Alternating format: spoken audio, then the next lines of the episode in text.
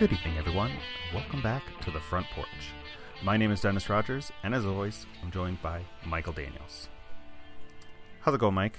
It's going great. It's a nice and rainy season. It seems to be coming back here in Indiana, so we're getting lots of rain and Yeah, yeah. I was just uh, I was talking to Andrew about that yesterday because he's uh, we're here at my parents' house and he's he's mowing the lawn and something like he mowed Monday and we were talking on Wednesday uh, and I was like, "How long ago did you mow?" And he's like, two days," um, because the grass is already looking a little shaggy.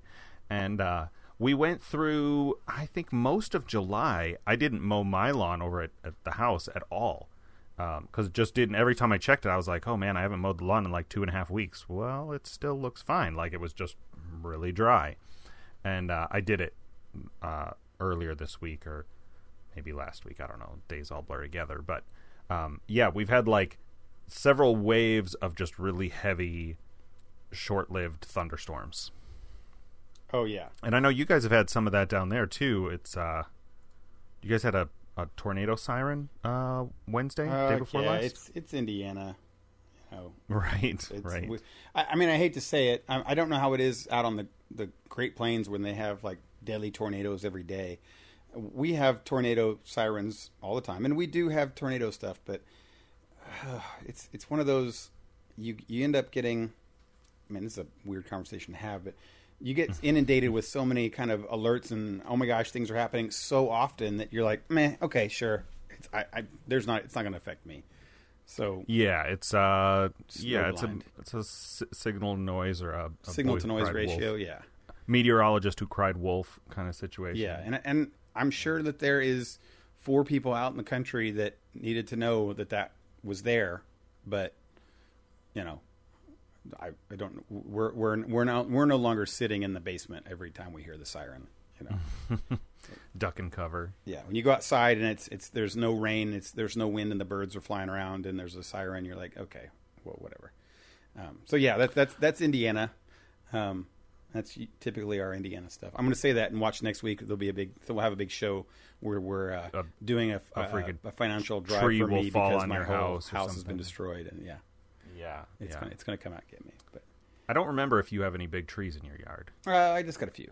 I got a few, A couple. but but not not a ton. Um, not this. is- I did not intend to segue into this, but um, my my house that I'm very very slowly remodeling is right on uh, US 20, which is one of the original um, uh, interstate routes. Right. Like not not interstate, but cross state that like connects the coasts. I think US 20 is one of the last ones that's still mostly intact. It's not been all replaced by uh, interstate highways. yeah, Um, anyway, right in town, they are they're redoing it. They're putting in new sidewalks and maybe finally giving it a little bit of a shoulder. Um, and this uh, this past week, a couple days ago, we're recording on Friday, so our our time, uh, whatever things are all slightly off. But the day before last, they came by and took out this gigantic black walnut tree that was in my front yard, and it's uh, it's it's gone now. I was hoping I was hoping to catch them like in between them, them cutting it down. I like taped a note to the tree, hoping that they would leave me like a piece of the trunk or something to to get milled down into into wood for some some projects or something. But Andrew and I went over there uh, Thursday night, and it was it was gone. Ah. I figured they must have uh, they must have contracted somebody in the um, in the process of that uh, excavation to uh, to keep any of that wood that was they got. valuable in any way. That's right. They got wood people who steal it. The, and the- I mean, the, the the state, yeah, the state paid me for the for the portion of the land. They like moved my property line back Right. so that they could, you know, totally tear up that uh, that area. So I'm like, yeah, I guess it's technically their tree, so they can do whatever they want with it. right. Government can do whatever they want. That's just what they are.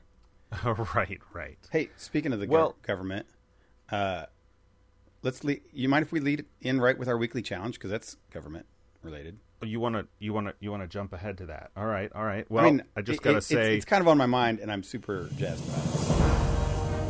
I I just have to say, we're not parking it. Oh, We're abandoning it. Yeah, nice. Yes, exactly. The the tree even right. So, Um, yes, yes. So this week's weekly challenge was I picked. This is my week, right? Yes, I picked this one. This is your pick. An, yeah. an old show, um, which you hadn't seen because you hadn't even been born yet, right? When it came out. I was born in '81. So okay, Calm it's down. same year, same year.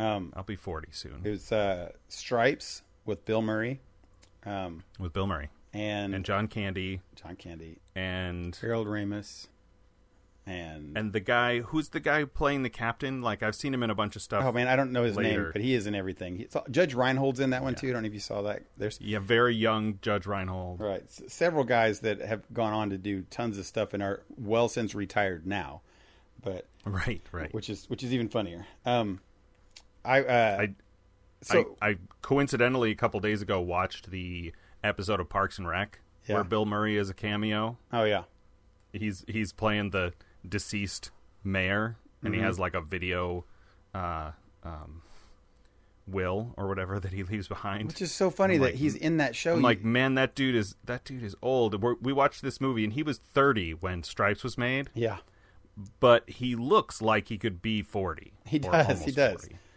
I think that's what fit back then though. Like movie stars were in their forties, so he was younger and fit with all the younger cool stuff, but he was he looked the part still, Right, right. right? Yeah, it was fun. I mean, that's what that's what a it, seriously. You forties were that's when like Taxi and De Niro or De Niro was heck was young even then, but those guys were the main leading men, and all the James Bonds were also in their forties and things like that. So, yeah, movie stars weren't Right, 22, 18 years old like they are now.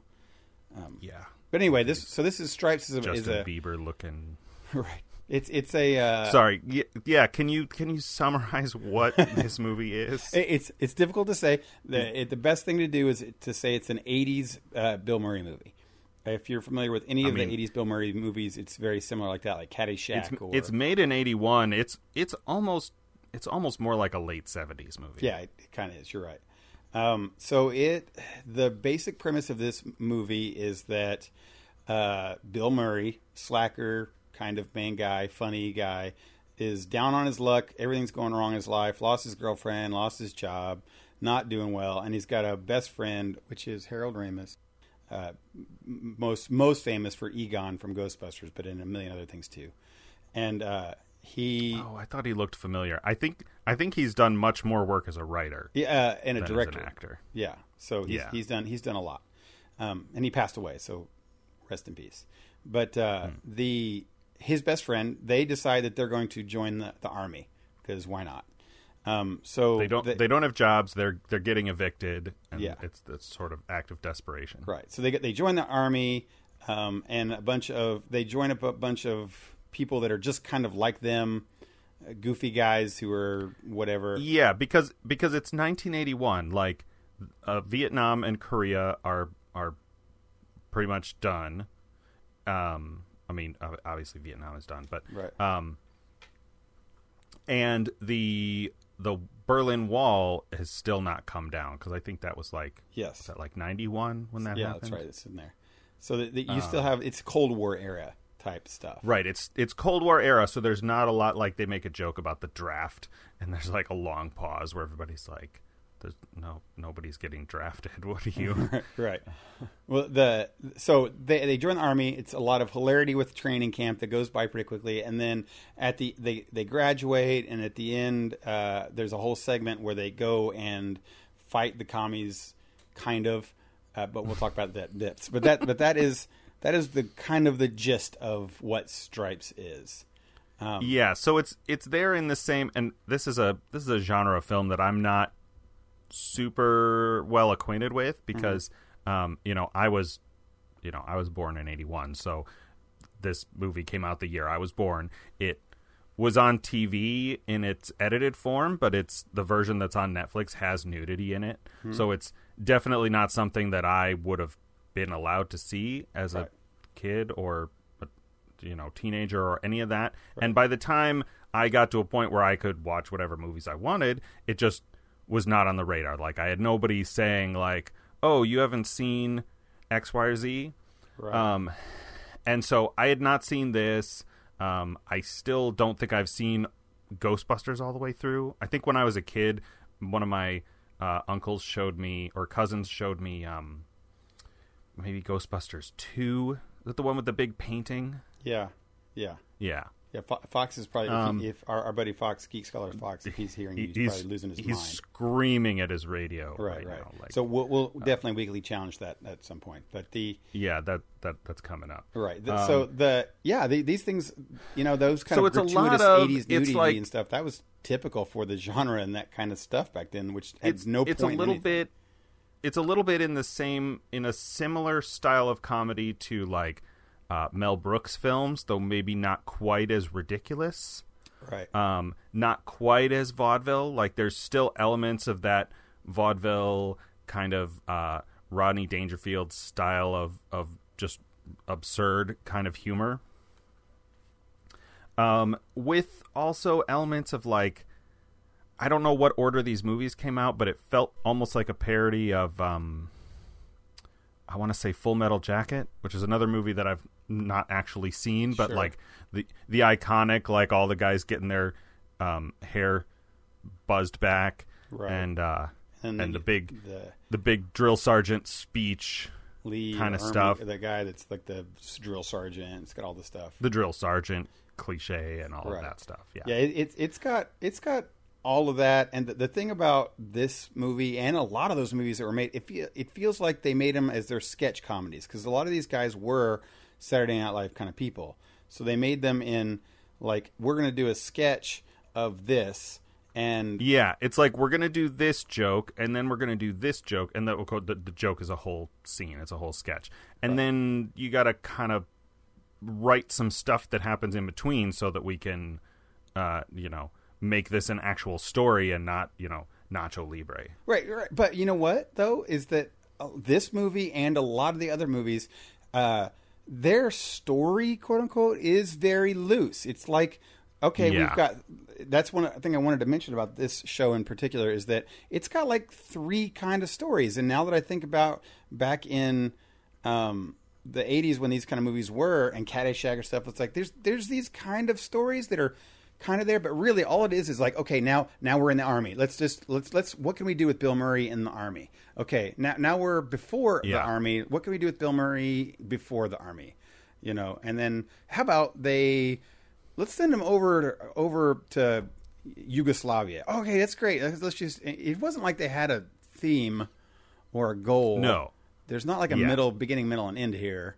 You know, it's just a Yeah, it's just it's just a vehicle for these scenes and these jokes. Yes. And speaking of vehicle, there is a, what what to us and our circle of friends is a very iconic uh, GMC RV featured in this yes. movie. All right. Do you know what year that is? It's like a '78 or something. Oh, it's got to be. I am not really sure. The we should have had we should have had is that called, Trotzke or- on to the EM EM50 is what they call it, but it's it's identical. vehicle?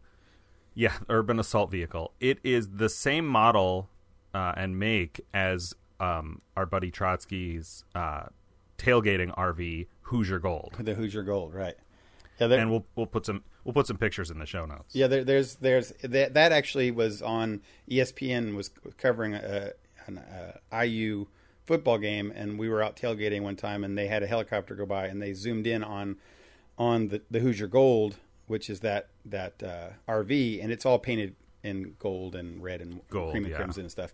It's got the logos on it. So the ESPN commentators are seeing this, and they comment and they zoom in on it, and us tailgating on national television, and they say, "Oh, look, they've got out the EM50 urban assault EM50 vehicle." from Stripes. yeah, so they're literally called the Hoosier That's- Gold. That's awesome. I mean, it's a it's an old 70s RV, right? It it really stands out in a field of like uh, you know, new giant boxy looking RVs. Like it Right. has a really it's not quite like an Airstream or something, but it has a it has a very unique shape compared to more modern RVs. So, so okay. L- let me let me like a ask you bus. questions. I'm going to interview you here a bit on, Okay. on this on this show. Okay, so yeah, because this this was your pick. You you you know Right, and I'm, and I'm excited. I gotta say, I, this is that this falls into our weekly challenge, uh, and maybe we'll call these things a little bit differently later. But where we go back, we rewatch a show we've seen, and maybe one of us hasn't seen a show. So this is kind of one of those. We we should come up with different clever names for the diff- like if we're going to do an old thing. yeah we're going to do right. a Netflix I totally agree. Thing. I totally agree with that. Um, so this Call one is one of them one of those. doctor for some And reason. My, my my quick review of that is that I liked it. Super thumbs up. It's just as Sure. funny as I remember it being, and even not more so because I'm an adult. Uh, so, but moving on to, to your questions or my questions for you on this kind of stuff. okay, um, hit me. Uh, so I'm going to go right to the end. What'd you think of that whole like going over to Russia or Czechoslovakia whole sequence? What'd you think of that whole thing? And So- then where they introduced the EM50 and stuff. So I so I had several sort of reactions to that, and I think we t- we talked about this a little bit because we played um, Star Trek Adventures for Yeah. uh, our other podcast, Klingons and Dragons, a couple days ago, and we talked about this at length because the whole five of us have all seen that, at least seen it, and and some of us seen it re- recently, Right. because of the challenge and so forth.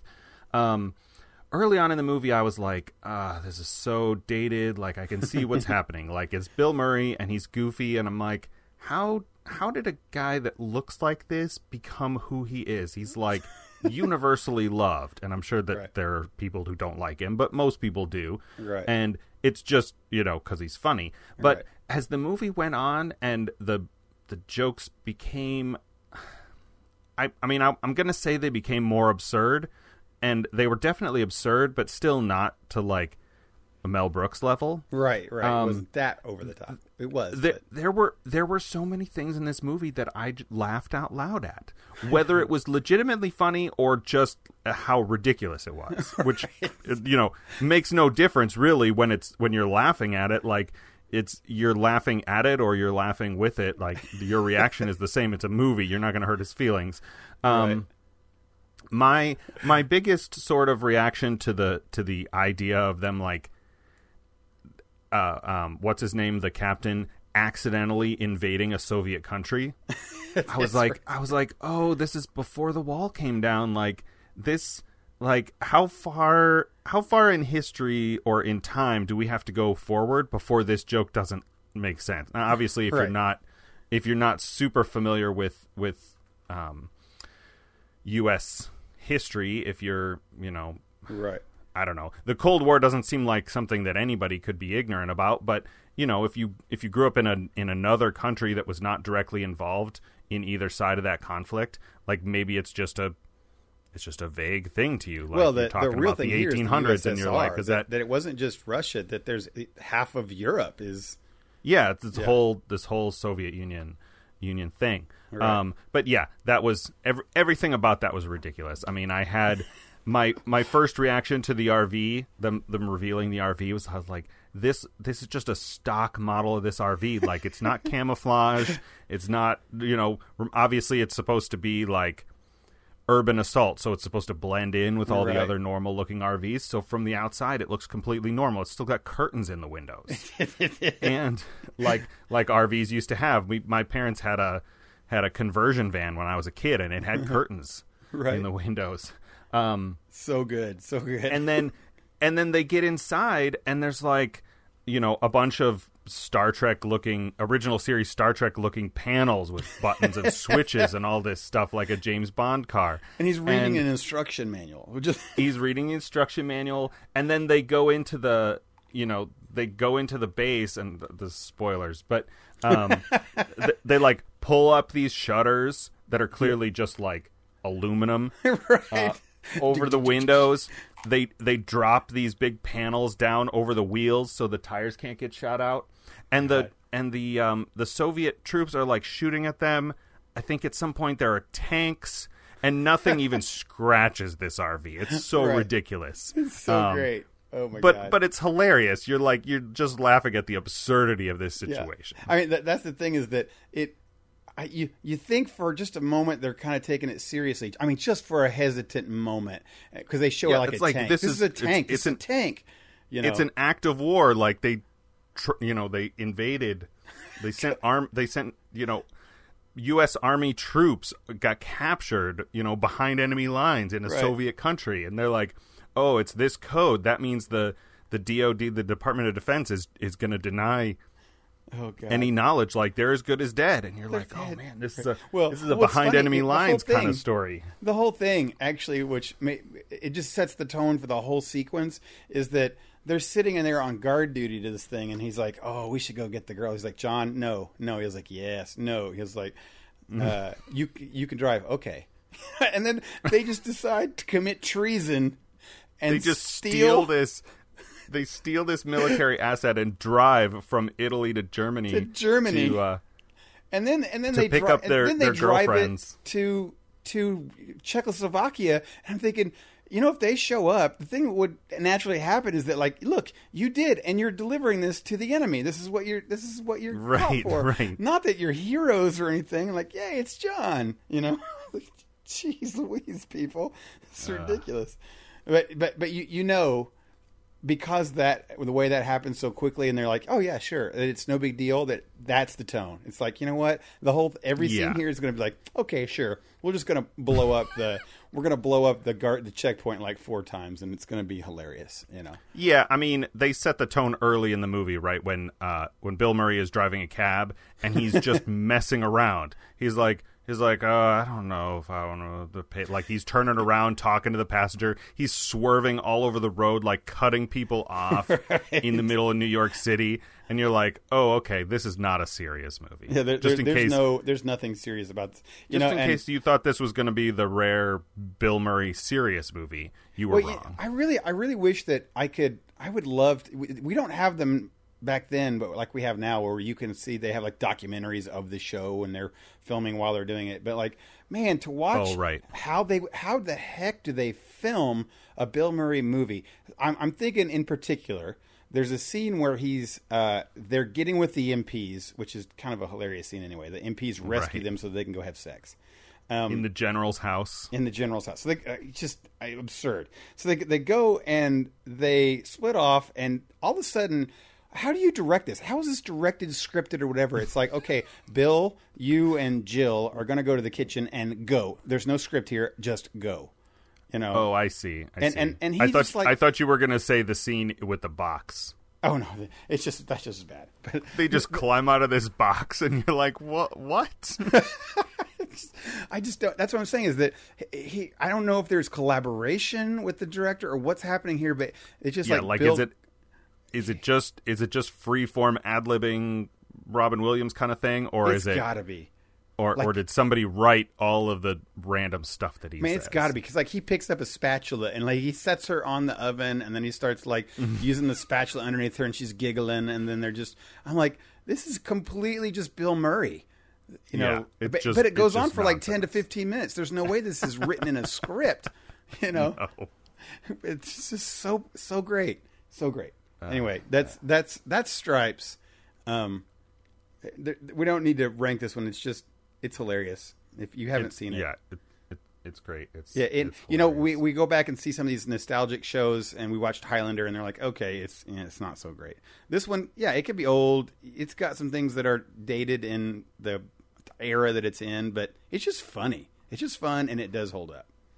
yeah. I mean, you have to you have to kind of have a sense of what you're getting into, but if Right. you you know, I don't I don't I've not seen enough Bill Murray movies to say whether this is a good entry point if you somehow have not seen I mean, I haven't seen that many Bill Murray movies, so I can't cast too much shade on Right. people who haven't seen very much Bill Murray, but um, Th- This is this is very a- much what I think. This movie is what people think of Bill Murray as when they say, "What's a Yeah. Bill Murray movie?" Some would say Caddyshack. I honestly got to think this is this is a good entry. This is makes you he's because he's he's a leading man, which is the funniest thing that he's a leading man. But he's lovable and uh, cuddly and Mm-hmm. but he's still the lead, right? He's not Yeah. dumb, but he's not smart, but he's Bill Murray. So yeah, in every Right. one of his And- other movies, he's like that.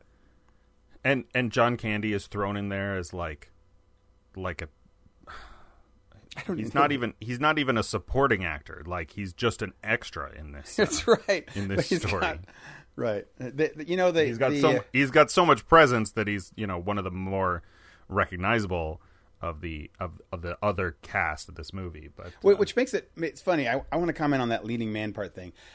Bill Murray is the leading man in almost every movie that he's in, at least back in the '80s, maybe '90s. He's and he's seen as like I don't want to say sex symbol, but he's like a he's he gets the girl. They're all after him. They like him. I'm like, he's not an attractive guy.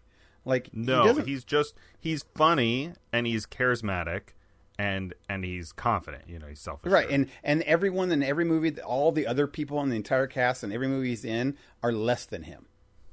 You know what I mean? like they're they're Yeah. just they're dumber or they're not as cool. They're not as charismatic or they're just not. I mean, as much. ev- everybody else in this movie, like his friend has some funny lines. Um, the captain has some good stuff. The drill sergeant is okay. The I mean, the girls are basically props, right, right? That's it's it's 80s, a, it's a movie made in eighty one. It's late seventies. It's you Right. know uh, it's sexism and so totally forth. is. But And so, the, yeah, and they're all like less than what Bill Murray is. So he is Yeah. of the group, the attractive guy that you can get, right? and and the most charismatic guy, and the most Right. confident guy, and yeah.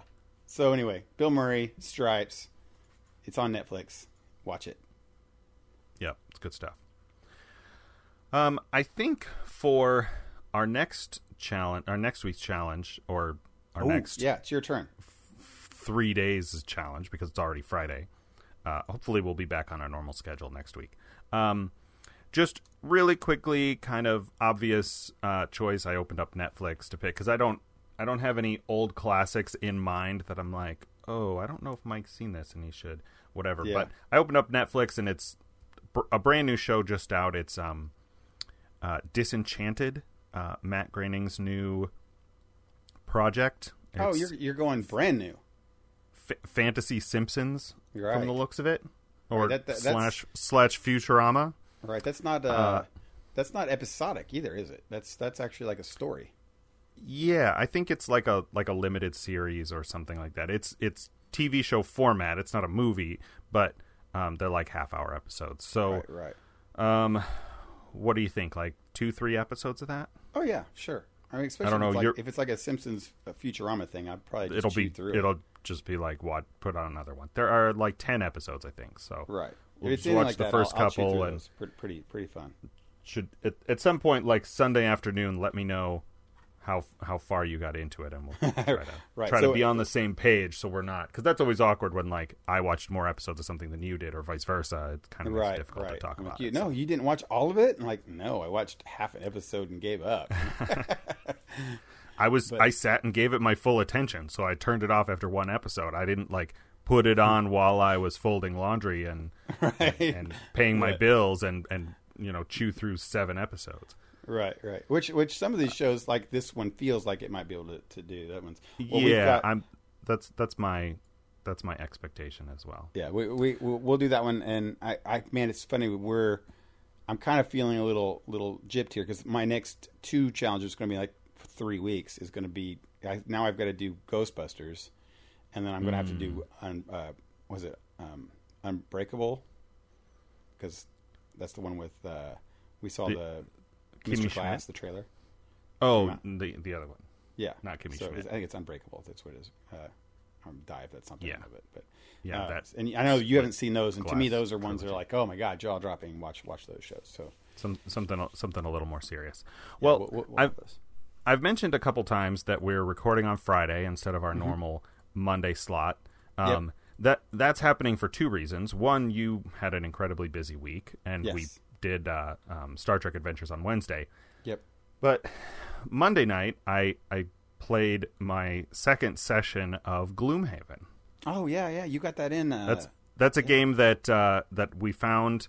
Uh, one of our buddies, uh, Aaron, found on um, on an online store called Game Nerdz with a Z, which is awesome. But they had it ding and dent for hundred nine dollars, which is fairly significant discount from the store price or even the Amazon or Cool Stuff Inc. right. Did- that- And so I ordered when- that when right you got before- It ding and dent, did, did it come like package was open? Was everything there? The-? Not to the- review the, the- site, but was it good? the large gigantic box that this game is was a little bit like the the flat surface of the top was a little bit sunken in okay.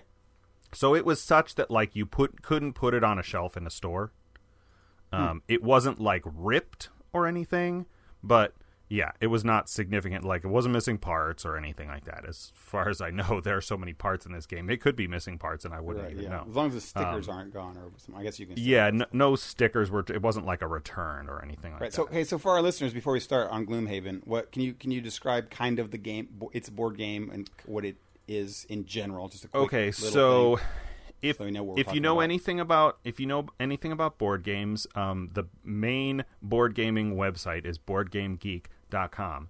This game, which kickstarted I think in 2015, maybe early 2016, um, has been number one on Board Game Geek's forum, whatever ranking system for I think over a year. So it's been like the number one game, Right. And the and the short. I mean, we talked about this a couple weeks ago because you talked about it, but I hadn't played it. Um, the shortest way I can describe this game is a board game version of a video game dungeon crawler. Dungeon crawler Okay. video game. okay, Put those words the other way around. sure, Um, that, that's uh, uh, for the gameplay session. I would say that's true. Yes. Yeah, with a with town and items, you at maybe at some point somehow get items. We have not gotten that far, but you get loot and then you go back to town and sell it. Um, you create a character. Your character upgrades over time and levels, um, just like every RPG.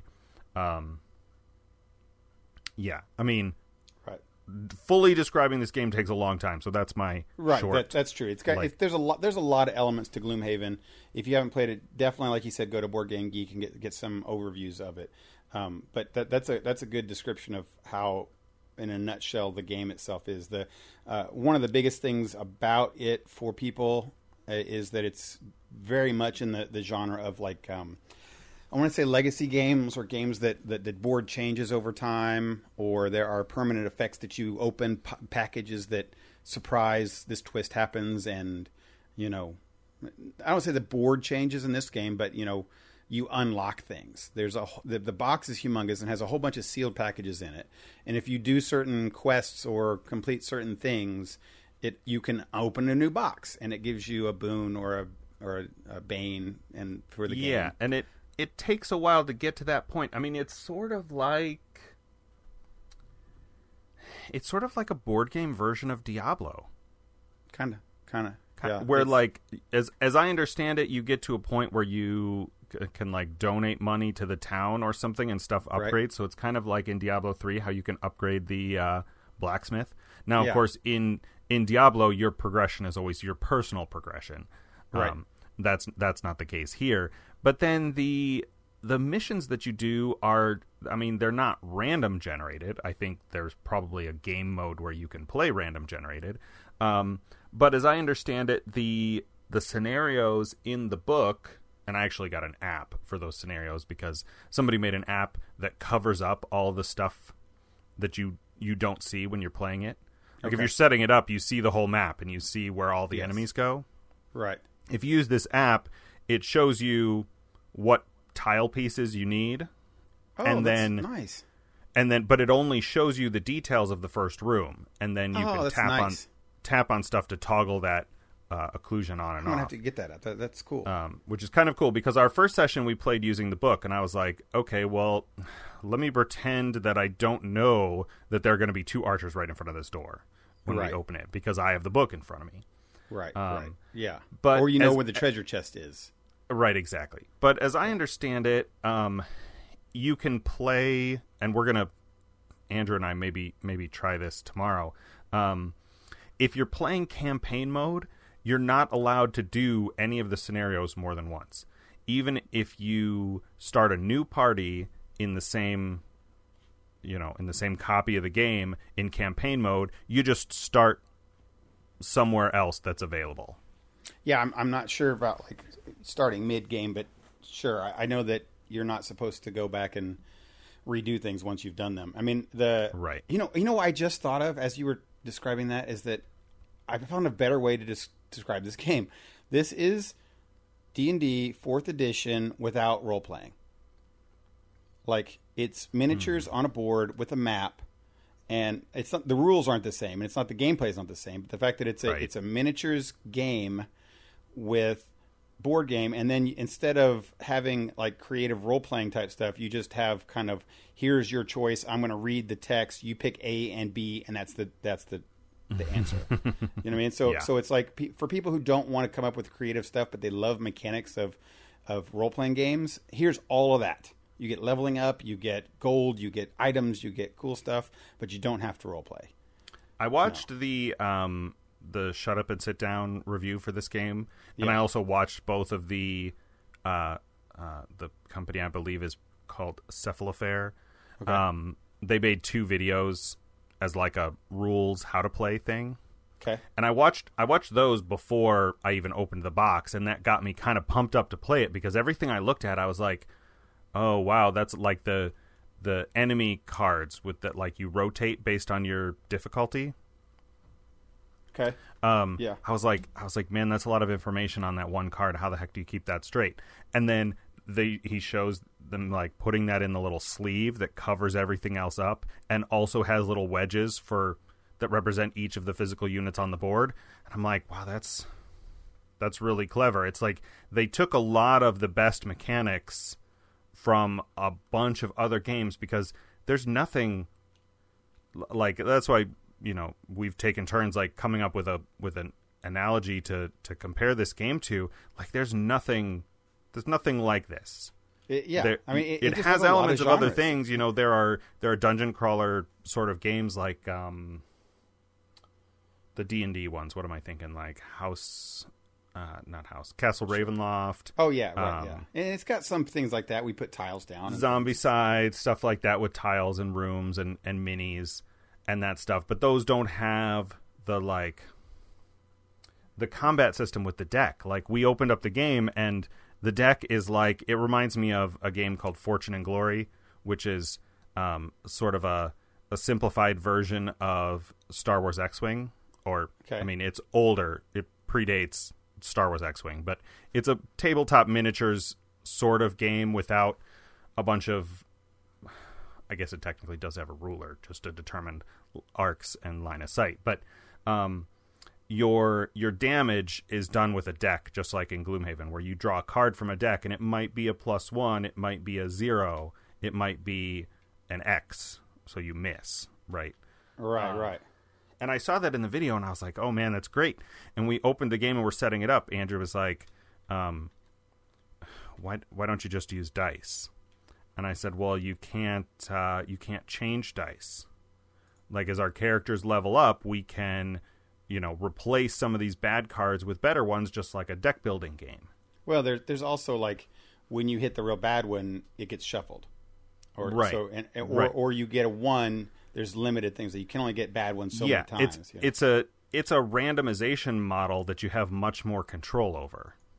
yes, which which is is cool. Like, um, so much about this game is cool, but the thing that um the guy I forget his name from Shut Up and Sit Down, his one like caveat at the very end of it because he spends like twenty minutes just gushing over how great this game is. right. He's like he's like this this you know ticks all the boxes for me. He said, Right. but however, it's a lot of what he calls admin, and I'm sure that's Yeah. not his own term. It's I, I know like what he's talking about though. For you sure. do a lot of management. You're like, what am I? Where do I check? Which deck do I pull? What happens when this thing? And then we do this and we put this here, and then can I do this? And you do these in this order. Like, there's a lot of that kind of like, um, you know, in the, in the sense that video games are RPGs, tabletop RPGs with a computer doing all the math, so you can Right. do much more complicated and advanced things. Um, this is a video game where you have to do the math yourself. And It there's is. there's not that much math. Like ma- I'm just using math as a meta term for like you have to do all the bookkeeping and the the accounting yourself. You know, this this is a really good thing to, to kind of segue in. Not, I don't want to segue out of this because I want to stay in Gloomhaven, but to, to bring up a topic we, you and I have talked about in the last week when we I started playing the, and we talked about last week on the show was the um, legendary DXP type thing. Is Okay. that th- this this feels like oh man, you see this and oh when this becomes a, an app, this is going to be amazing because I don't have to do all the stuff. But I have a feeling when it becomes an app, it won't be as exciting. Or if it becomes no, an app. yeah. I mean, it's.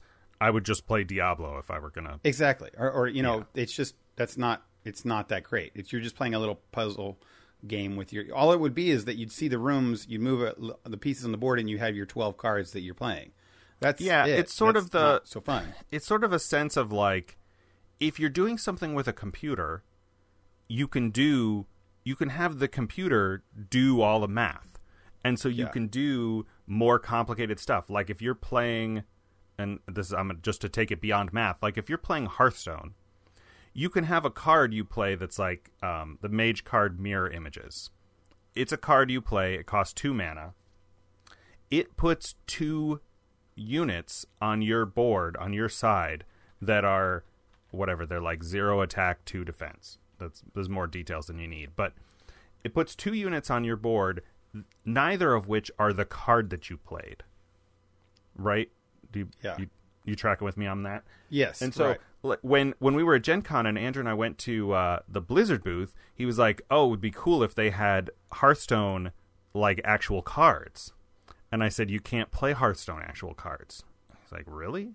Like, Yeah. No, because they're like there's a you play Leroy Jenkins and he spawns a whelp for your opponent for every one of your minions. Like he's Right. his himself, his own card, but then he might spawn like five or six whelps. So what are you are you going to have just sideboards of like mirror images units and the whelps and and all that stuff like it just becomes insanely unwieldy Well, with physical cards. Just to quickly to, to address that, you know, Magic does that stuff. Like they have tokens and they have cards that spawn other things, and you're supposed to. You are actually supposed to have sideboards of well, sure. stack and of ten wolves. But and but like every time you crazy. do that, every time you do that with physical cards, it becomes more and more difficult and complex. yeah, it's it's not it's not so great. I mean, Um, I mean, there are cards. There are cards that let you play a random mage card, right? So unless you, especially in a loot, bo- a, a booster pack type card game, like that doesn't work. You like you would have to have every card and then just have them hanging out nearby, and then one does the thing. You would have to have all these physical resources to make that work. right? And so a board game, a board game RPG or a tabletop RPG, the the math and the and the bookkeeping of it has to be simple compared to what a computer can do. Right? Yes. Like a computer can do the calculations and criticals and percentages and all that because it's a computer, right? Like that's what it was designed to do back when we were sending rockets into space or decrypting German codes. Like a computer is designed to do a bunch of math really fast. Right. Um from the beginning. Like that's what computer means. Um Yes. and so so yeah, to try and take to try and convert one to the other, a video game to a board game, or vice versa. Um, the board games, by necessity, have rules and mechanics that humans can calculate in a reasonable amount of time. And, Right. and, And it's- ran- it's kind of random the- systems part that can be done with physical objects. Um, And computers are not bound by any of those constraints.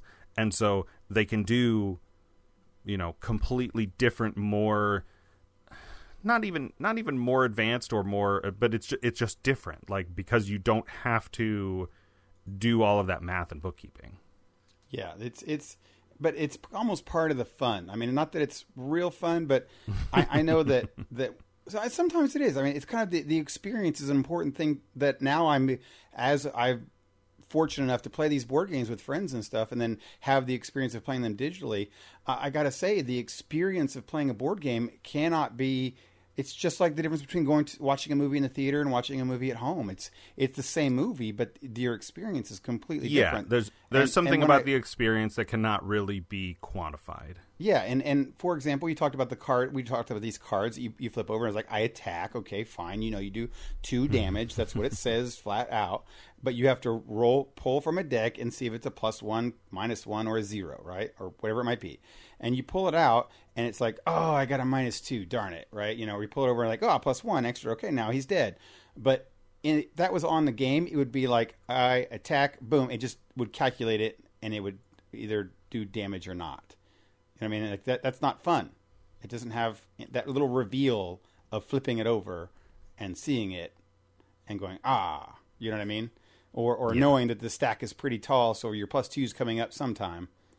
You know, uh, that that's just something that you can't. So anyway, going back to, to Gloomhaven itself, um, we we've mentioned before that my group has been playing this for a while. I'd say So let's. four Um, six weeks. I think, I think most of our listeners have played this game, but yeah, um, I do want to not not too long. We're about halfway into the show here, but I do want to talk some details. This is a game that is it's sort of campaign. People talk a lot about spoilers, so Oh, sure, sure, um, if you have never played this and are planning on playing it and don't want to be spoiled on any details about anything because there is a decent amount of like mystery at the beginning of the game, um, you can go ahead and, and, and skip over the rest of what we're going to talk about. right. So we opened uh, my group, my brother Andrew and um, our sister Sarah opened this game um, last weekend, Saturday, I think, maybe Sunday. I don't remember anymore. Um, I, I can't imagine you of all people having this game and not having the broken token stuff because the what what you do with sleeves and what the organization you've done with the Lord of the Rings stuff this this box has nothing for organization hardly at all. oh no, all. it's it's a it's a hellscape of it of- is just of- this would be a nightmare for you I can Um, imagine I I said this I said this I think last week, but I bought uh, broken token inserts for Legendary and Lord of the Rings LCG and assembled both of those. I got the hard sell on broken tokens insert for uh, Gloomhaven at Gen Con, but it was eighty bucks. yeah yeah I'm like, I paid 109 for this game. Now, granted, I, I mean, I think both of, hmm, I think the ones I spent about 50, maybe 55 at at the Broken Token booth, um, and I got those two inserts plus the like what they call the bit box for um Okay. for LTR LCG. I think I I think I talked about this last week because I remember Yeah, putting yeah. pictures on on Imgur. But um so those two totaled are still less than the than the retail price of um of those two games. But Yeah, I- they're close. It just doesn't feel like it as much because like, oh, I paid 33 for the game and I paid 25 for the insert. Like both Yeah, of those just- numbers I are relatively low. I just don't know how. I, I mean, I, I've mentioned this a couple times to different places here and there that I, it feels so conspicuously like, oh, a lot of people are going to spend a lot of money on this game. It's a a hundred plus dollars. Therefore, we can we can charge more for our stuff because it's a, as a peripheral. You want I- more stickers? We'll charge forty bucks as opposed to if it was a forty dollar game, they'd charge five bucks. Yeah, I see what you're trying to say. I mean, I think there's a there yes, there's an element of like percentage of game the game retail price to the broken token insert price is sort of the same. It, or not the same, but it's close. Um, Yeah. I don't. I don't think it's gratuitous, right? I don't think they're they're artificially inflating the price because I looked at the components, like the the inserts for these card games are just a couple of uh, I'm going to say sheets, but a couple of pieces of birch, laser cut. You punch them out, you put them together, and they're just big dividers with small dividers that go in between. But but Um, let, let me put it this way: it's move-in week here at Indiana University Bloomington, Okay. and you can go to Target and buy an entire bookshelf for eighty bucks made out of particle board, like a, a six-foot tall bookshelf. So Broken Token's Yeah. going to charge eighty bucks for these itty bitty fiddly bits that go into a thing, and, and and say that that's that's you know you, it cost us eighty dollars eighty dollars Well- for box parts. I mean, it is real wood, so Okay, just let, sure. let's let's get that out of the way. Let's let's But- make it pine and cherry wood. I. I don't know if I don't maybe maybe it wasn't you standing next to me when I looked at it at the booth. No, I Um, was there with you. I remember. I was there. That lady, the older lady, selling it to you. Yeah. So it's like uh, so first of all, this this game, Gloomhaven, just in terms of box volume is at least 5 to 6 times larger than a card game. It's and the huge. and the contents of the box are not cards. They're books, there are minis, there are little boxes, there are a million little bits and and stand-ups and and all of that stuff. And and decks of card like a ton of different decks, little side, you know, tiny cards and normal cards and all this stuff. And the the broken token insert system has like trays that hold different things. They have little cardboard tuck boxes for all of the different um, enemy uh, monster. They call them monsters, even though some of them are just dudes. I don't know why they, Yeah. you know, nomenclature, but um, little boxes for all those decks. And I don't, I don't doubt that the value in terms of organizing this box is worth that price relative to um, these other inserts that I got because it's good material. It's not foam core that's going to like dent or what. I mean, it's wood, so it's still it's not impervious, but you know it's stronger than than foam or cardboard or any And of that I just- stuff. I just- I mean, I've been- after after I've been looking for solutions for a long time for storing things, miniatures, and for card games and things like that. And, and Broken Yeah. Token is definitely answering a problem that is what you're supposed to do when you start a business is find the problem and get an answer for that. And Mm-hmm. they're doing that. They absolutely are. I don't fault them for that. I don't fault them for charging eighty dollars because they can actually get it. That's good on them. I'm for that.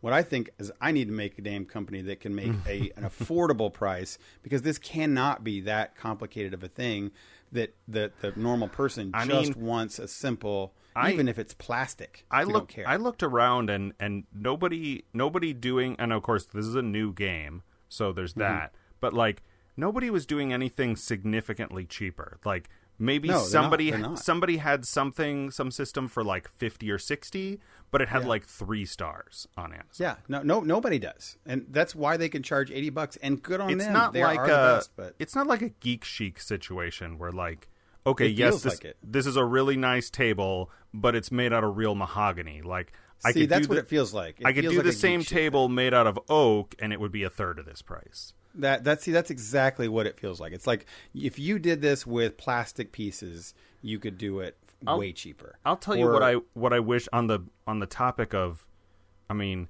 there are so many, not so many, but there are several problems with with game and game box design. Um, yes, the frequent one to me is that everything is a different size. Like, yes, why Oh, yes. use some sta- like there are really like three standard sizes, but like you got big box. Some are larger, some are smaller, some are a deck, some are two decks. Um, Right. My my frequent uh, complaint with with board game boxes is Kickstarter campaigns that add a bunch of stretch goals that don't fit in the box. Like you have not actually like yes, you have technically given the backers something extra, but the that extra comes with a with this massive cost of like now I have two boxes to keep track of, or I have to find or create some custom box solution. Like that's not really a gift. It's like a gift with a string attached. yeah, right. Um so whatever. There's th- that little that little rant about that. Right. Um, we kind of went. We kind of we kind of got off there with with the the broken token pieces, but it does. I, we should step way back to where I got you derailed on on this. Okay, I totally you, derailed you, you, that. you don't want you don't want to hear the rest of my rant about boxes and uh, Well, and. I mean, I I think we both agree. I mean, both agree that there's problem. There, there needs to be a better path here, and and I felt like Yeah. I also feel that I got you on a. I totally took I, you down the I wrong do path. have I do have because because I have a I have a tendency to be real negative about stuff. I do have one positive uh, uh, sort of comment on that on that whole thing. And stop me if I talked about this last week. I forget what we talk about on on air and off, but um, I bought the quote unquote small. Well, not small. It's a big expansion for Legendary, and Legendary is made by Upper Deck, a company Yeah. that makes cards. Right? They make. Oh yeah, you did mention this. is about like that upper deck. You said that somebody needs to get advice from upper deck. right the box the design, the box for legendary civil war is like a shoebox size holds two rows of cards i think they're vertical they might be horizontal whatever like there's a divider in the middle foam blocks and it holds cards in two rows it's perfect box for cards um almost with the exception of the core set box for the LOTR LCG, and nothing against Fantasy Flight. Like they make really nice games. The cards are all really high quality, amazing artwork, all of that, except for the box design. Yeah. Um, like all of the expansion boxes for Lord of I'm pointing at them as if you can see me, but um, they're like square. They're like ten inch square and like an inch and a half deep. Right. Nothing even remotely close to how cards are shaped or fit in boxes. Like the these expansion boxes are useless. And I'm oh, like, Oh, yeah. can and and then nobody, not even Fantasy Flight, sells a box that's like an upper deck two row or BCW makes boxes like this, like a shoebox two row card box. Like if if if Fantasy Flight sold boxes like that, I would buy them because that's all I want. I just want a box with some nice Lord of the Rings art on it. I can put the cards in. Anyway, You know, you know what? Somebody out there right now is screaming at their at their in their headsets about wanting me to say what I'm getting ready to say. Mechs versus Minions. That game is phenomenal. It's a phenomenal game, but it also, oh my god, it is. It all fits into the box. It comes with like a hundred thousand little pieces. You know- and everything fits perfectly in their in their spots. that game that game was on my list of things to find discounted, and I forgot all about it when we were at Gen Con, and I forgot all about it. Oh man, that's uh, we, we. The reason we don't talk about it anymore is because we Not beat that it I needed anything else it. to spend money on at right, right. weekend. But but uh, next time next time you're in town, uh, bring that at, in Trotzke's house. Uh, op- have him op- open up that box. I'm sure he's still got. oh, it. I I've, don't know. If I've seen it. I played it with you guys one of the times. I Okay, good. there. So it's great. You know that it, like That's why it was on my list to buy. Right. It's it's just as easy to pull out the pieces and identify them, and it, as it is to put them back up, and and it fits all perfectly right back in its spot. And that box design and packaging was that person needs an Academy Award, and they need to do that, and that's what they needed to do with Gloomhaven. Like Gloomhaven has a billion pieces, and it just needs to, and it's got a huge box that it can do that with. Um, and Yeah, and it's like it it's just some of it is organized. So just to answer your question from half an hour ago, um, I I went on Amazon a couple days ago just because I've been using a little plastic three section divider that came with my copy. It's uh, some somebody else's aftermarket solution to the Lord of the Rings game, and since I have the broken token bit box, I don't need it anymore. And so I'm I've been using that as like okay, the money tokens and these and these go in this, the monsters and the damage tokens go here, and the traps and stuff go and the doors and stuff go here. It's it's not ideal. So I went on Amazon looking for uh, tiny little Ziploc bags, like a lot of games come with, to like put, you know, like uh, Settlers of Catan or um, or Carcassonne. You put all the meeples and the the the cities and roads and stuff in.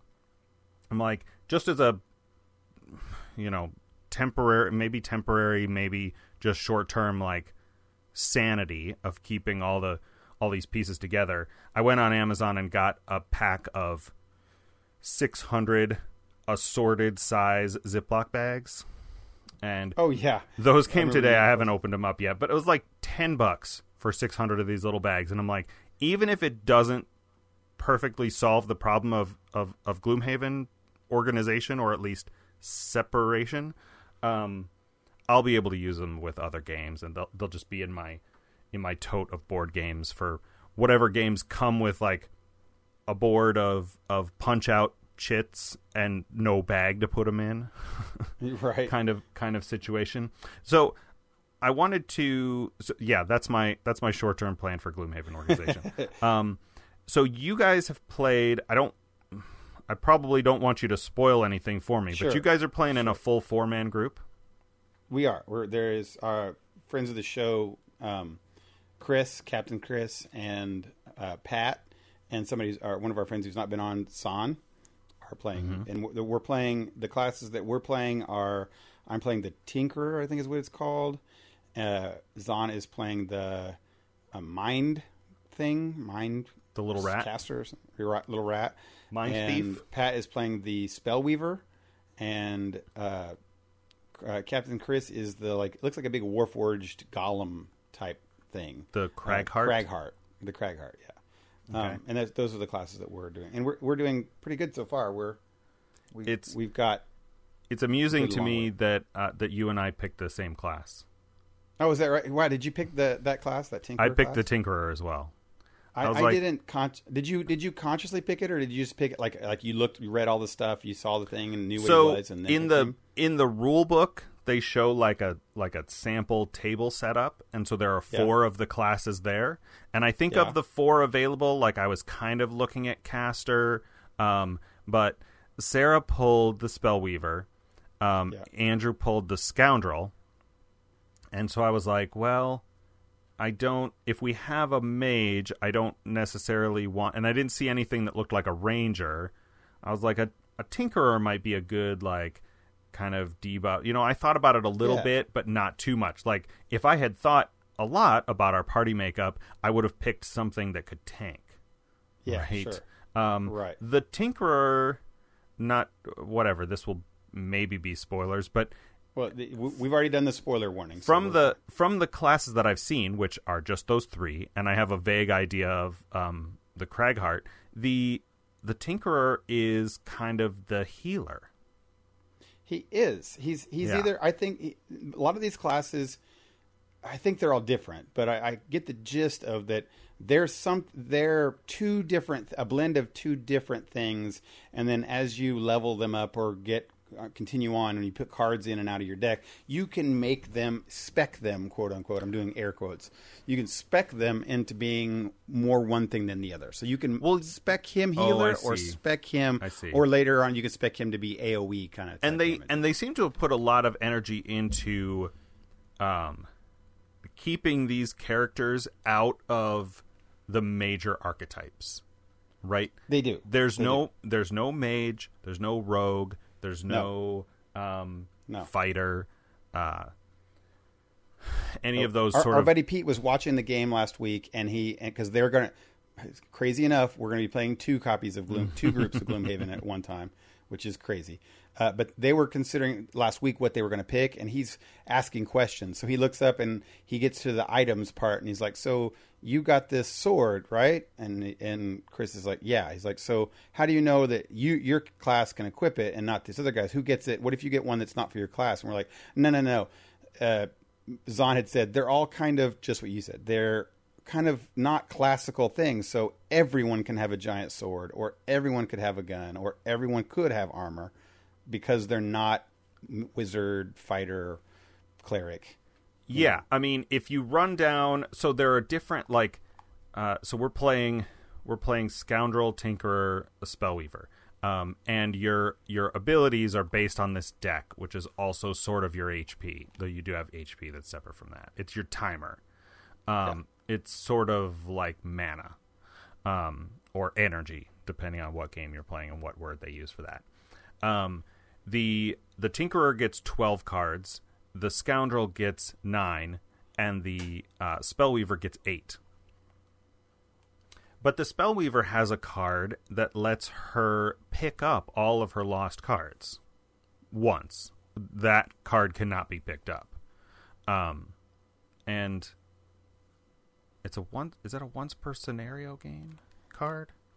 I think it is. Uh, yes, it's it's a once per scenario card, and, and also note your character once you get to the next level can get a card which I get that allows one character you burn it, you lose it, Hmm. and it allows another character to pick up a card from their lost pile.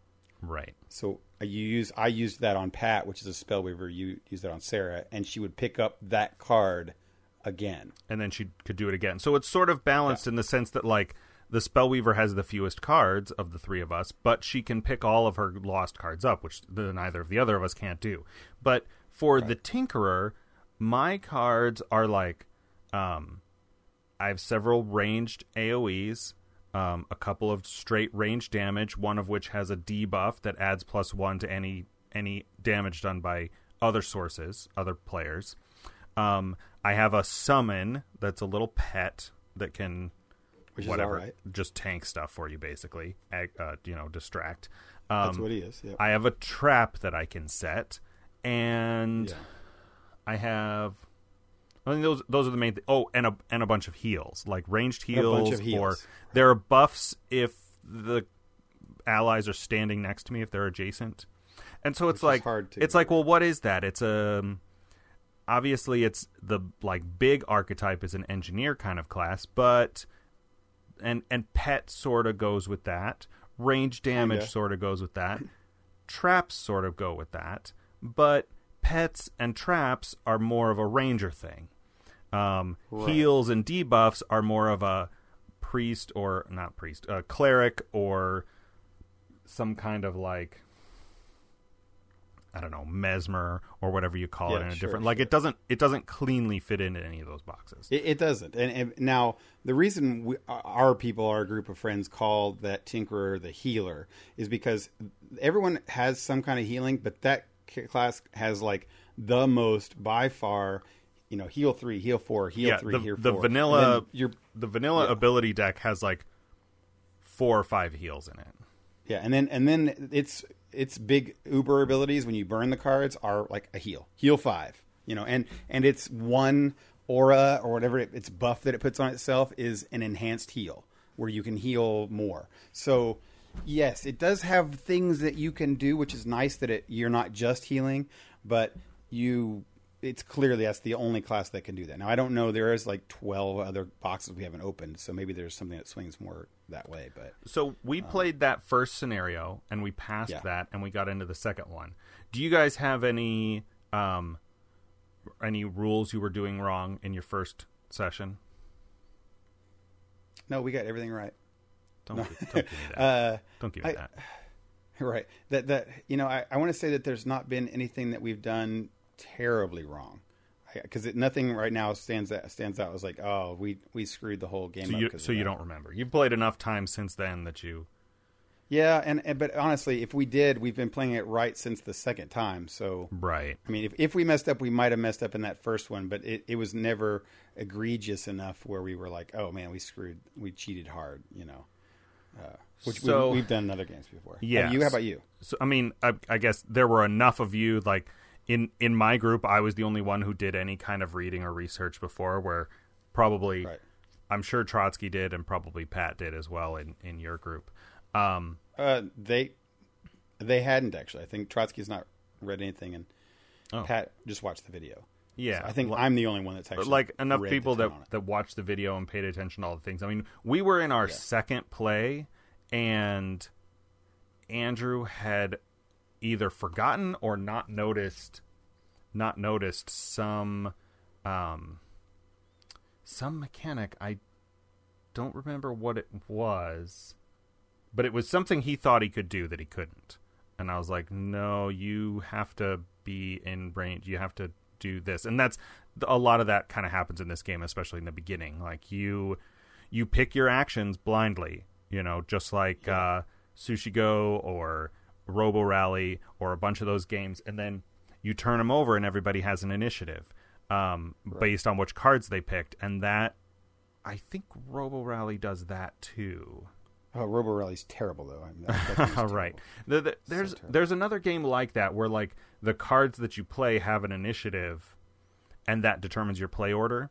I can't think of them right off the top of my head. I'm sure Trotzke and pete are yelling at their ipod right now their iphone But but it, but it, but it's not it's not as wide as as say like Robo Rally is. I mean, you like the Tinkerer. You know he's going to go generally. He's going to go second to last or last. All of his initiative cards are mm-hmm. the fastest is seventeen, and the slowest of the spell weavers is like twenty four. So right and the the scoundrel is the same way like the scoundrel has a bunch of sub 10 stuff so like he's gonna jump in there he's gonna finish the thing off he's gonna use his aoe loot and now there's nothing like like if you played and and that's the sort of it's, it's so funny watching the video. Like everything that i saw in the mechanics that i was like i don't know. I'm not i'm not i don't know that i like that.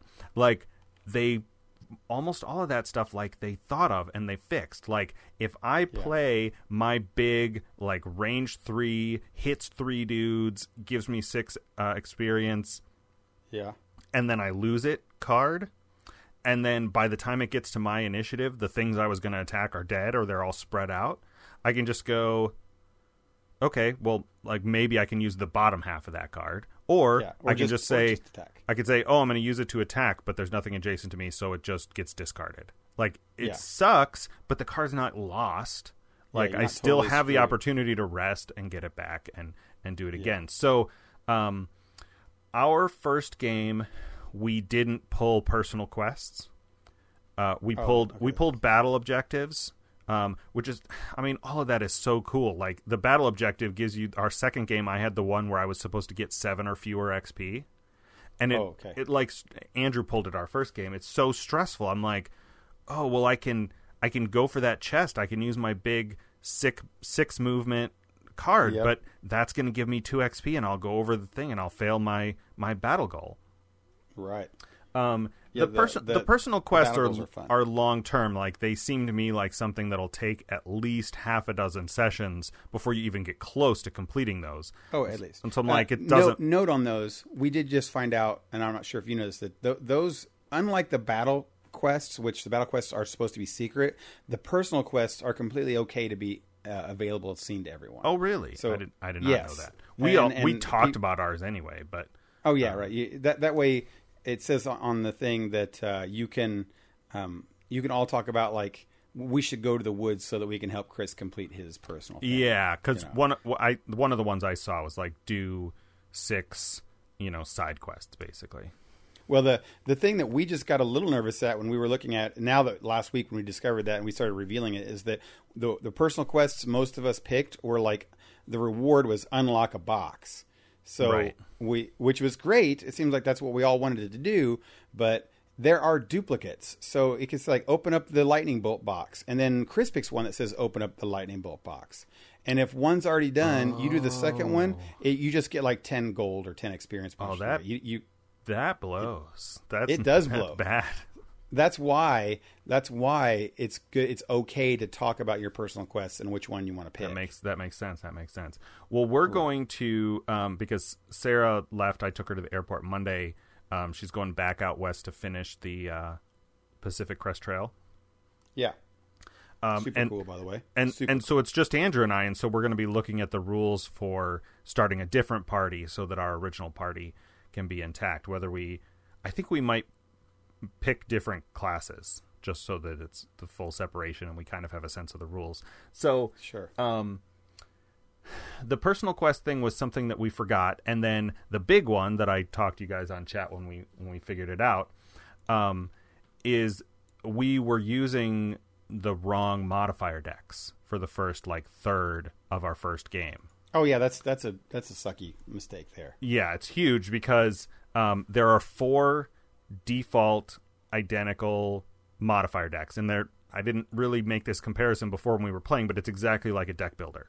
They're like the same kind of mediocre cards. There's a couple of plus. There's like one plus two, a few plus ones, a few zeros, a few minus ones, and that might be it. I don't. I think there's like one miss, like full miss, and maybe one crit a double Right. double damage in that whole deck. And the the class boxes that you open to to play your class, they've got the the character card and the ability cards and there's a little deck of modifier cards. right And so when we opened these up, I was like I was like, "Oh, these must be the modifier decks for each of these classes." And we were about a third of the way into our first game when Andrew says um, his deck doesn't his deck doesn't make any sense because like almost all of them, and I think it might have literally been all of them, were rolling, which means you draw one of them and then you draw another one. Right? You like you draw this Oh, card and it's like, okay, the enemy's poisoned. Draw another one. And you're like, Yeah. okay, now it's uh wait were were you playing with all of the deck like all of your modifier cards? We were playing just the class modifier cards. oh you weren't playing with the base. We didn't even we didn't have the base cards at all. So like all of andrew's cards were like draw he was playing like five every time. And it's like do this and then plus one and then plus one and then Right. zero and then nothing. And, and you know and then and then finally like he was going through his whole modifier deck like almost every time he got into position made no sense something that makes no sense and we were like we were like this isn't right and so um well i looked i looked it up and i was like oh these are these are perks upgrades these are like the the overpowered cards that you replace your crappy Right. nor- starter cards with right and so we we swapped those out about a third of the way in, and then uh, you know got a Right. got a little more difficult. But we still, I mean, it's hard to say. Like this game is, it feels easier than the Lord of the Rings card game. Um, maybe that's just because we played twice and won both times, but it's still not. It's still not easy in the way that like the Pathfinder card game was easy. Yeah, Um, no, you're you're just you're you're literally Dennis coming off of a game that's one of the hardest games that I've played in a long time, and that's the Lord of the Rings game. It's just that's just a difficult game. Yeah, I Um, think I th- and I said this I said this to you in chat. Like I think playing Lord of the Rings game has kind of conditioned me to for this for the difficulty of Gloomhaven a little bit because like Right. you know we'll do something we'll we'll all pick our moves and you know either either of my my siblings one of them will like jump in finish something off and then loot or they'll like jump in and loot something and it's clearly the same thing that the other one of them was going to do Yeah. but but one had lower initiative and so they went first and there's like like a moment of of awkward tension where there's like like glares and and whatever and i mean some of that is just playing with family but at the same time i'm right. like i'm like wow you guys are you guys are so much more in, emotionally invested in the actions of your turn than i am.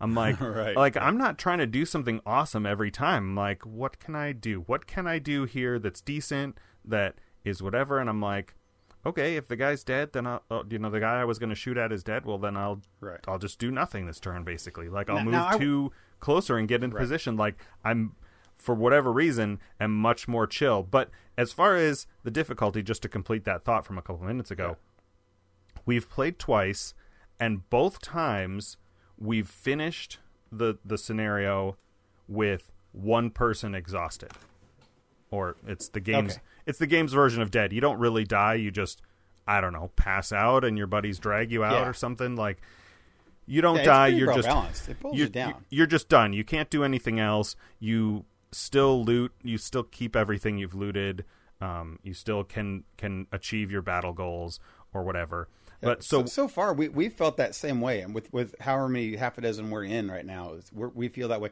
This last It's one we always been played like is the just- first one where we wiped the floor. it's like we yeah it's like we we didn't fail but we just barely won Right. the the second And- one we almost didn't get the chest and we're like we don't we don't know what's in that chest like we got the chest in the first one and it just unlocked a side quest and we're like i don't know what if it's just another side quest chest that's not worth like using your last two actions to go get and i'm like well Right. it's in the back of this book but we're not supposed to look at it and uh right. and then um, my sister got in there and, and grabbed it, and I was like, "I'm glad you did," because the only way I could have done it was using my big movement, which would have made me fail my battle objective. right. And it was just like ten gold. We're like, "Oh, that's Yeah. kind of anticlimactic, climactic." But Right.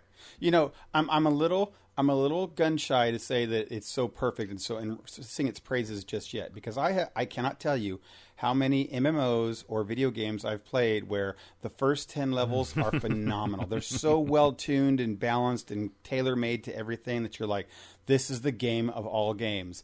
And then you this Gloomhaven has 120 scenarios, I think, something like that. It's it's pretty insane. And I if sure maybe they balanced the first five, but did they do all of them? Is it all? Is the mechanic is the game itself balanced, or is it just that they just play Right, the crap out of these two? So I we'll, mean- we'll see. I'm I'm eagerly waiting, uh, anticipating the opening the box with the new class. I assume you guys I- I haven't am gotten too. to that point either. And no, we haven't. And, and I, I do want to make one little last little, I don't know, little jab on the game here. Is that um, I, I think your feeling that you have of like not so invested in your moves is might be your class, the box that you have you're playing, because I feel the exact same way. I, I look at. I'm actually looking at all three of the other characters play, and they like every move they have is pretty cool. They've got some other cards that come out do cool little things. One swaps and augment and moves and Hmm. might be- heals, but can optionally do that. might be a sense of like, it might be a sense of uh, flexibility. Like Yeah. the scoundrel seems very much like like a bunch of his stuff. He does extra damage if his target is adjacent to one of his allies. So it's the classic like rogue archetype where you're like, okay, well the fighter has his attention. I'm going to go around and right. flank, and then I do a bunch of extra damage. But he's playing with two ranged attackers, and so he's like, Oh, that's I, rough. I could do double damage if one of you guys are next to it, and we're like, yeah, no, we're not getting next to it. We're ranged. We have disadvantage attacking me- uh, range. That's- that's in, rough. in, in melee. Um, and rough. and then he, you know, he has a bunch of loot cards. Right. The the Tinkerer only has Yeah. one that is a lose. Um, and then the the Spellweaver does you know a bunch of like long range spells, but the Tinkerer does so many things. I mean, I listed them off earlier, so I think that's part of it. I think there are so many things that I can do that I'm like, oh, is this a good opportunity for me to use the ink blaster thing, whatever that's called? Um, Yeah. ink bomb or the net thrower or the f- or the flamethrower or any of those things like But- but all- but like I all have so many thing- more but all those- options. You do, but they're all lost cards. I mean, I that's the thing yeah, a lot of them. A lot of them are cards. lost cards. So I just look at the board and I'm like, yeah, I don't want to use this yet. I'll just use it as a as a movement, as a basic. exactly. A But, basic but the other classes, they're they they have a lot more normal cards. And if you talk about the Spellweaver itself, almost all their cards are awesome because they're all lost cards, Right. And and you get them all back. So th- they're those classes are just fun. And this one that we play is kind of fun. It's very like stable. It's like it's nice to have that in your class in your group because they may be somewhat what you might call boring to play, but they yeah, give you a the lot. heals. a lot of what back, the a lot of what the. Tinkerer does is good. It's not Yes. great. It's not flashy or amazing. Like the the Spellweaver, our second camp, our second session had several times where I'm like, I'm like, oh, this thing is going to do like five or six damage, and she only has Yeah. six health, but, she had frost armor up.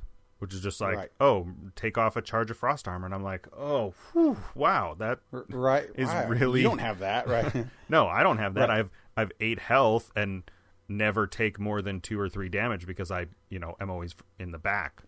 Yeah and our and our Cragheart Chris ha- has like the capability to like charge the battlefield Charge with different and- kinds of and stuff. and- and then while he would have like what we have is on ours is just a normal range attack that does two damage. He'll have a normal range attack two damage. But if it's been charged then he can do eight damage you know. So he he gets to play where like every one of his turns kind of matters what he wants to do. For us it's kind of like i'm stable it's normal it's good it's just not great Right. and and that's what made our made our friend Pete when he was picking classes like I just don't want to play the game the class that Mike D's playing not because it's not great because it doesn't blow stuff up like It- yeah it- it, doesn't do anything flashy It's like it's yeah I it's that. stable. It doesn't suck. It's just not. uh It's not super super exciting. Yeah. So And- yeah, and- I think I think I Andrew and I are going to start a. I new just party, the- and I just picked the Tinker box it was a Tinker I said like that's cool it looks cool that. with So- little gear. I, Yeah. I'm not sure what classes we still have available, but we'll. I mean, besides those three, we have the other three. So there's that. right well we, All right, we took man, up I a lot on on that one Yeah, we've talked about Gloomhaven for a while. Why don't we, in the in the eight minutes we have left, seven minutes, uh, Yep. talk right. about our good news? Good news, everyone! good news everybody um yeah so uh what what do you got this week here do you want me to go first I got some good news Um, Go for it. I, I got some. So so there's there's, there's two things. Good good things and good news. I guess I'll, I'll do 2 things. I got a good good thing. I'll start. A good thing is kind of a personal thing. I I, I got to play. Uh, um, good things in, in life. I got to play fort with kids. Uh, you, you ever go back when you were a kid and build a fort in the house and Sure. and put sheets across chairs and then you put you know pillows and everything. I got I got to do that with a bunch of kids and it was great. My fort, girlfriend like and that one episode of Community, or Oh yes, uh, the opening sequence to uh, Ant Man and the Wasp. Yes, yes, that's right. That's right. Yeah, you were playing, and that was fun.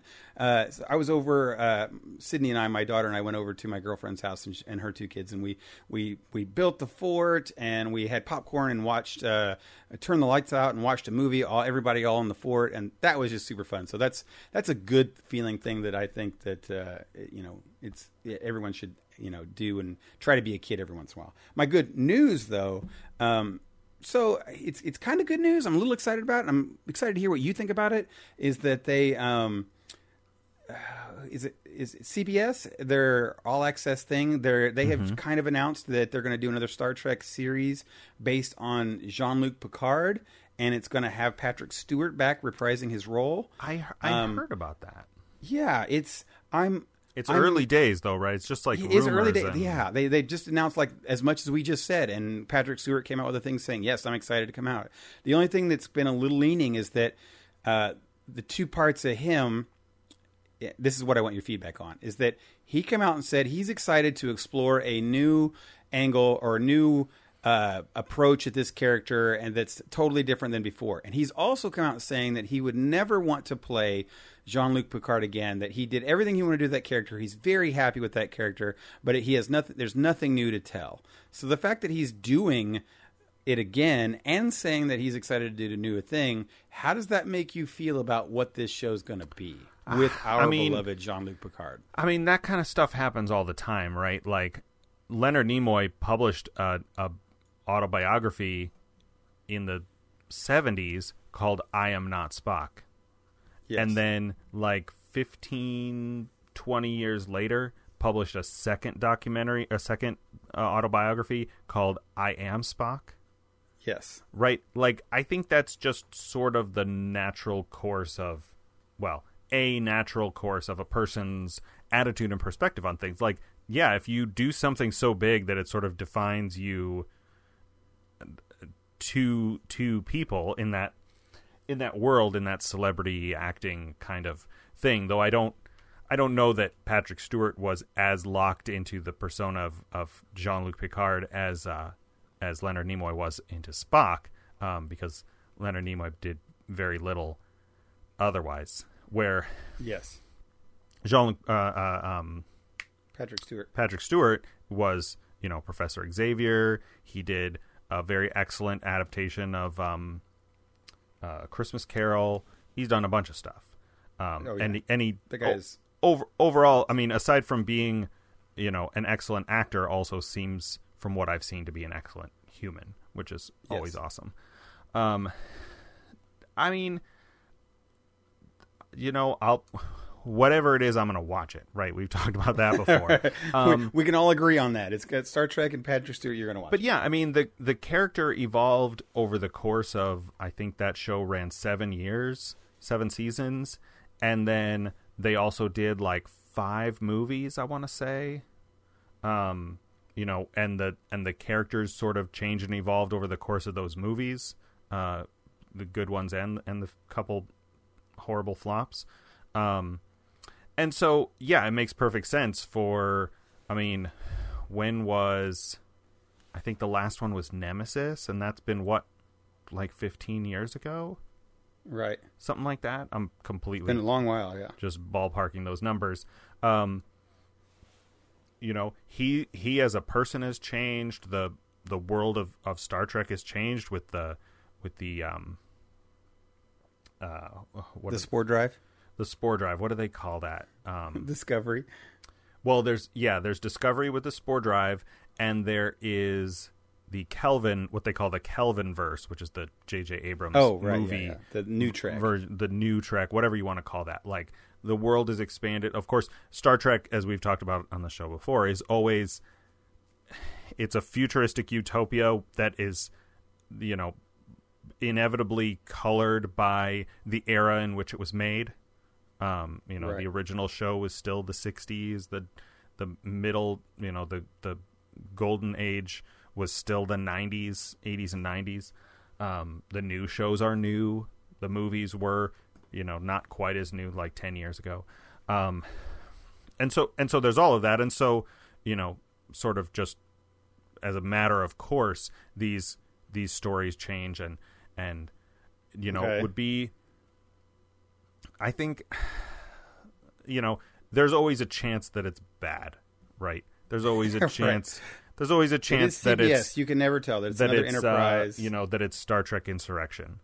Um, yes. I mean that's what I said. We've had enough. We've had enough bad Star Trek, Next Generation movies, and we've had enough uh, enterprises and that weren't so great. But it's No. you know you one assumes that it's going to be a sort of end end of end of road kind of story for the character. Well, that, that that's actually what I'm wondering. So, the the biggest thing, it's not like what it's going to be like or how the thing is. Is the biggest concern or worry and excitement for me is is Jean Luc Picard. I mean, Okay. because he, he's such a he's such a iconic character that Patrick Stewart has made over many years and is def- is well defined, a well defined character, and uh, and not just like oh here's a moment in his life through a movie that that we know about. Like we've seen his most of his formative life, you know, with the Enterprise and who he is, and then even future time traveling and back time traveling, we know Jean Luc Picard. To to drastically change who he is, I don't know how I feel about that. Like he's going to be seventy some years old, and the only thing I can think of is that there's a lot of time traveling or um, go uh, flashback type scenarios in this show where you know Jean Luc is in the future, and then you're re- you're remembering back into his past, his young, and you have a young Jean Luc. I mean, that is not out of the question because they just recast Spock in Discovery. Uh, Yeah, Spock. the bring up um, McAvoy, right? Yeah, sure. Yeah, yeah, right. Bring him. That up. That would be weird, wouldn't it? that would be that would be kind of cool. But not, I don't like McAvoy, but as Professor Right, X, but I right. think that it would be kind of cool. Yeah, I'm, I mean, I'm excited. We'll see. It's it's early Yeah. days yet. But that, that's that's that's my good news. You're, you're What's good yours? news. So what do you got? okay, so I like at least so far because I don't I haven't come up with anything better, but I like your division of, of good thing and good news.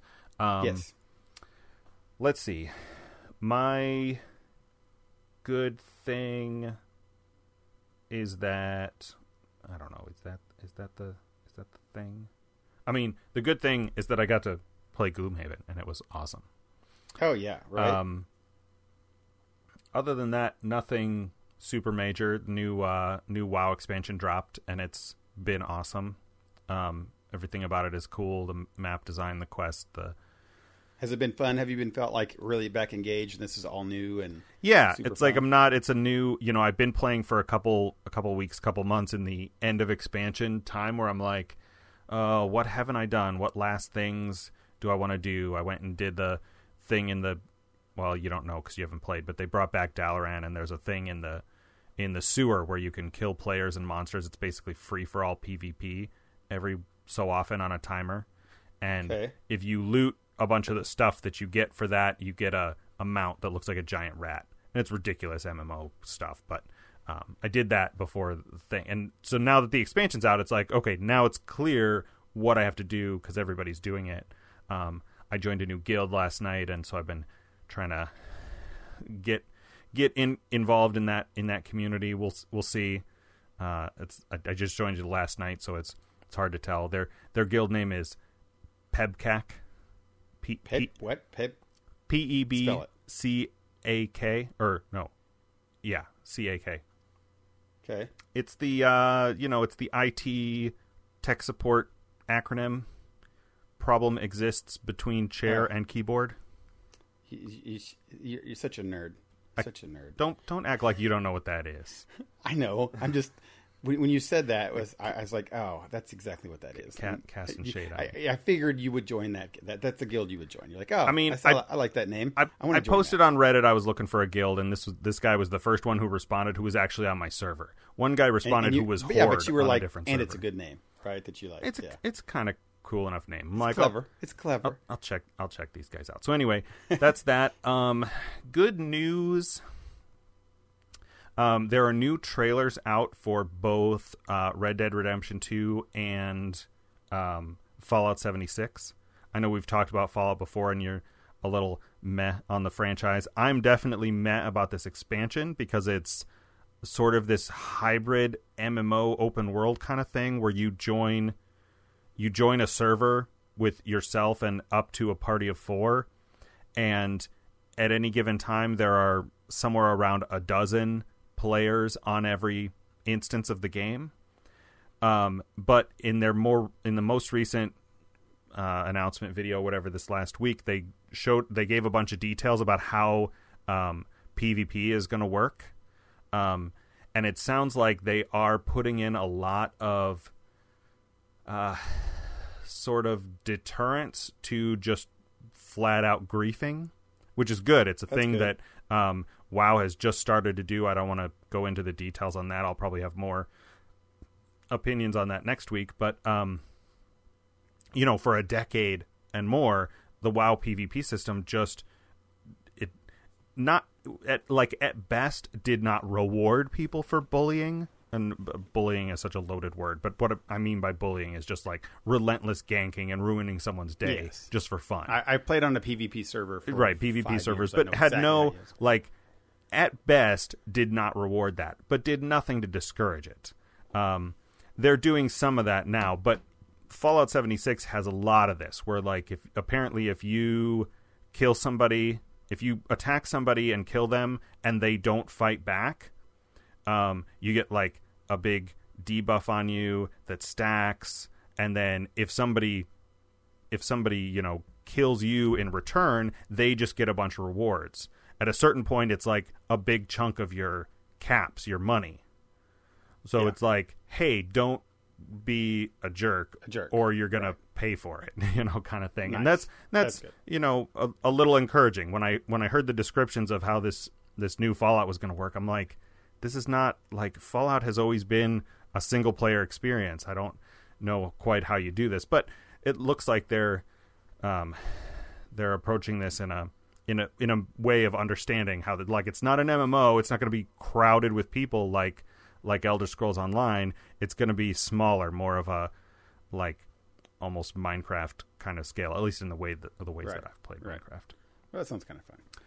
All right, man. Well, we did good. Yeah. One, next week's our, our last one for the year, and then we start a whole new year two coming up. So that'll be It's exciting. gonna We be still haven't weird. gotten our It's like Gen Con special out yet. We'll be getting that pretty soon. I know I'm going to start working on it. Hopefully, fingers crossed this weekend to put to start pushing that out, and we'll get some reviews. So look forward to our special Gen Con out uh, as soon as we possibly can. I Yeah, it's we'll- little late, but we'll we'll save that and then we, it's too bad we didn't have it ready for this crazy last couple of weeks that we've uh, yeah, no had schedule wise because we'll we'll Right. push that We'll episode up in a week or two and be like, oh well, we do maybe maybe we'll try to shoot for Labor Day and then we can have Labor Day weekend off. right, right, right, uh, right. all right, everybody, you have been listening to the Front Porch. This is episode fifty-one. Special thanks as always to our friends over at Geek Scholars Movie News. Uh, if you enjoy the show, you can subscribe on Apple Podcasts. And while you're there, if you would leave us a review, that helps us out. Um, if you go to our website, frontporchpodcast.com, you can find links and show notes for this episode, also our contact forms. You can give us uh, some topic ideas, some feedback, all that good stuff. Yep.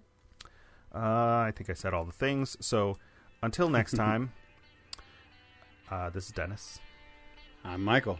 for the front porch. Night, everybody. I just I gotta got that going for me, which is nice.